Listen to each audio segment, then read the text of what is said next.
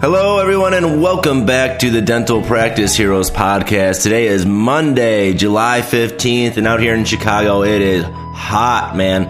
We have had the heat wave. I hope you've been getting a lot of sunshine like we have. We haven't got a whole lot of rain, and man, it's just been beautiful. Uh, grass is looking really yellow, but I don't care. I'm just happy it's not raining. I've been spending a lot of time out by my pool, golfing, just doing outdoor things and enjoying the summer, and I hope you are as well. Uh, last time we talked, I was off to Nashville. Man, Nashville was awesome. I love Nashville. We had a great time. Actually, the first night we were there, I was too drunk to get inside a bar. Now, I wasn't being a jerk or anything, but I literally, they just wouldn't let me in the bar. I didn't get thrown out of the bar. They said, you're too drunk to be inside this bar, so they didn't let me in. So that was um, made for an interesting 20 minutes. And I talked about how I was going to do the IV treatment when I was in Nashville. So we did that both days, uh, Saturday and Sunday. And I got to tell you, man, that is a game changer to get IV fluids and Zofran and just painkillers and all those vitamins and magnesium and B12 shots. It, um, yeah, it really changes what what you're capable of doing party wise the night when you're you know the day after the, the day that you're hungover. So, uh, highly recommend that if you're out in Nashville. I know they have those in a lot of cities, but uh, yeah, it was interesting to try, and, and I think I'm a believer in it. All right, so um, today I want to talk about an investment I made, the best investment I've ever made in my entire life. And it's something that costs me maybe about $20,000 a year, and I get back about $300,000 a year on it. That's a pretty good return on investment, wouldn't you say? Right. So I hear a lot of doctors. They say, "Yes, I wish I was more busy. I just, you know, I got all these openings in my schedule. How do you, how do you work two or three days a week? You know, I want to do what you're doing. I wish I was that busy where I could do that, or I wish I could do like the dollar per hour that you're doing, and I, I just can't." And then you kind of dive into the numbers and you say, "Look at your production report." So I'm going to do a comparison between mine and one of my associates. So I, I, was doing this to make a presentation and just running some numbers from last year, some production numbers. And last year I produced almost 1.1 million by my own hands, and 26% of that was crowns, and 10% of that was fillings. Okay, so uh, just to give you an idea, my associate also produced. She did about almost 1.3 million last year and she produced 36% crowns and 25% fillings. So, 51% of her production was crowns and fillings, whereas mine was about 36. So, how did I do those numbers on 2 or 3 days a week, only, you know, 40, 42 weeks a year?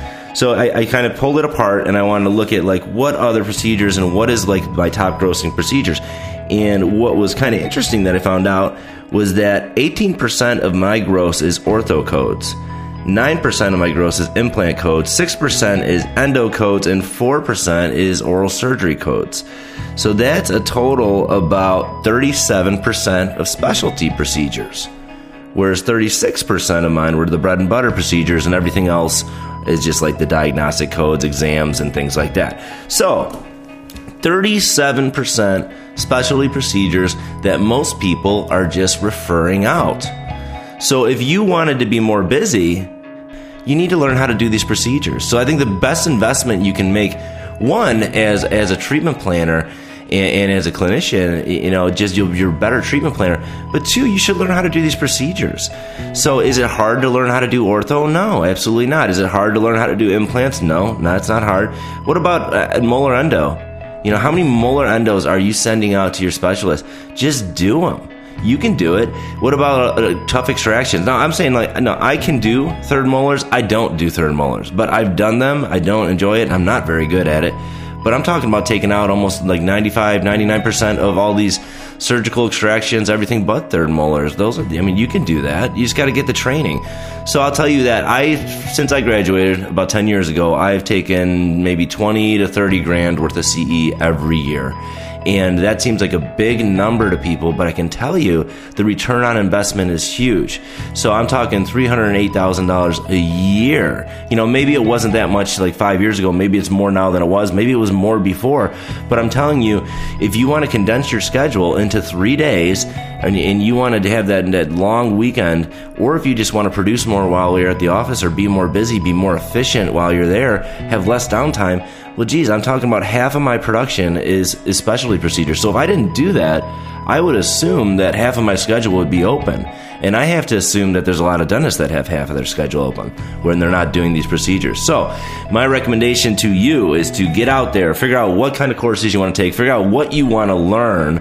And I mean, if you had to start somewhere, I'd start with oral surgery. I'd go take one of those things where you go to some other country and and learn how to take out teeth. I know Garg does one. I know Tommy Murph does one.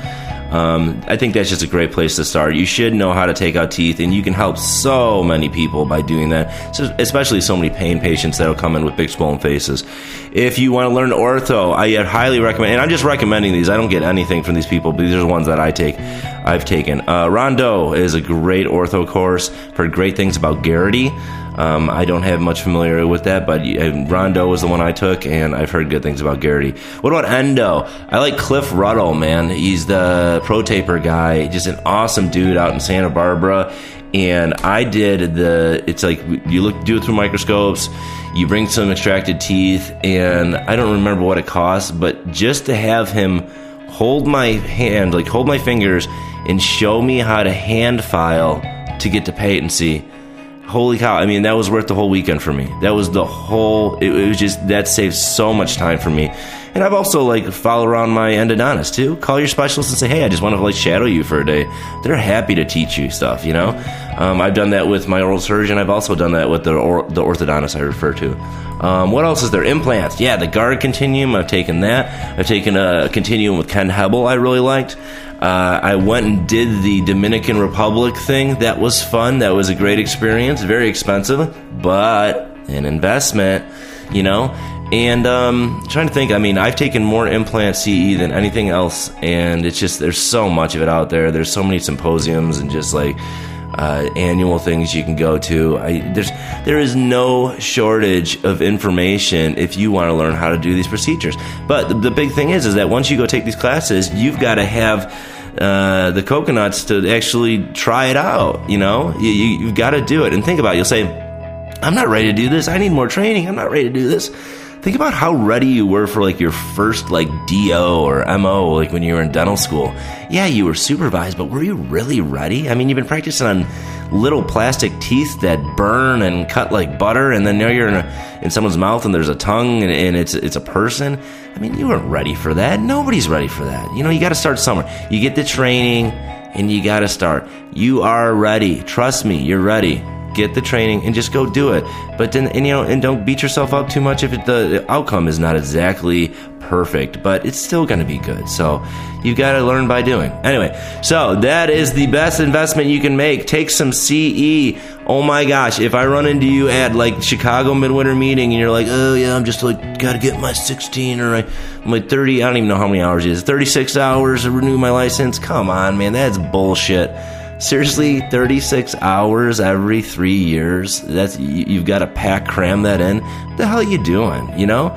Do you even care about this stuff? I i just find it hard to believe that you could care about being a dentist without taking on CE and fortunately you know, from being at, uh, you know, Voices of Dentistry and, and, talking to a lot of people that listen to podcasts, podcast people don't tend to be those people that show up at the local meeting and try to cram in 36 hours in one weekend. So, um, all right. Hey, rock and roll. We will talk to you next week. I have Courtney Roberts on next Monday. It's a really cool conversation. She's a lot of fun, and we had a we had a lot of laughter on that podcast. So I'm looking forward to that one coming up. And uh, everybody have a fantastic week, and, and, and we'll talk to you then.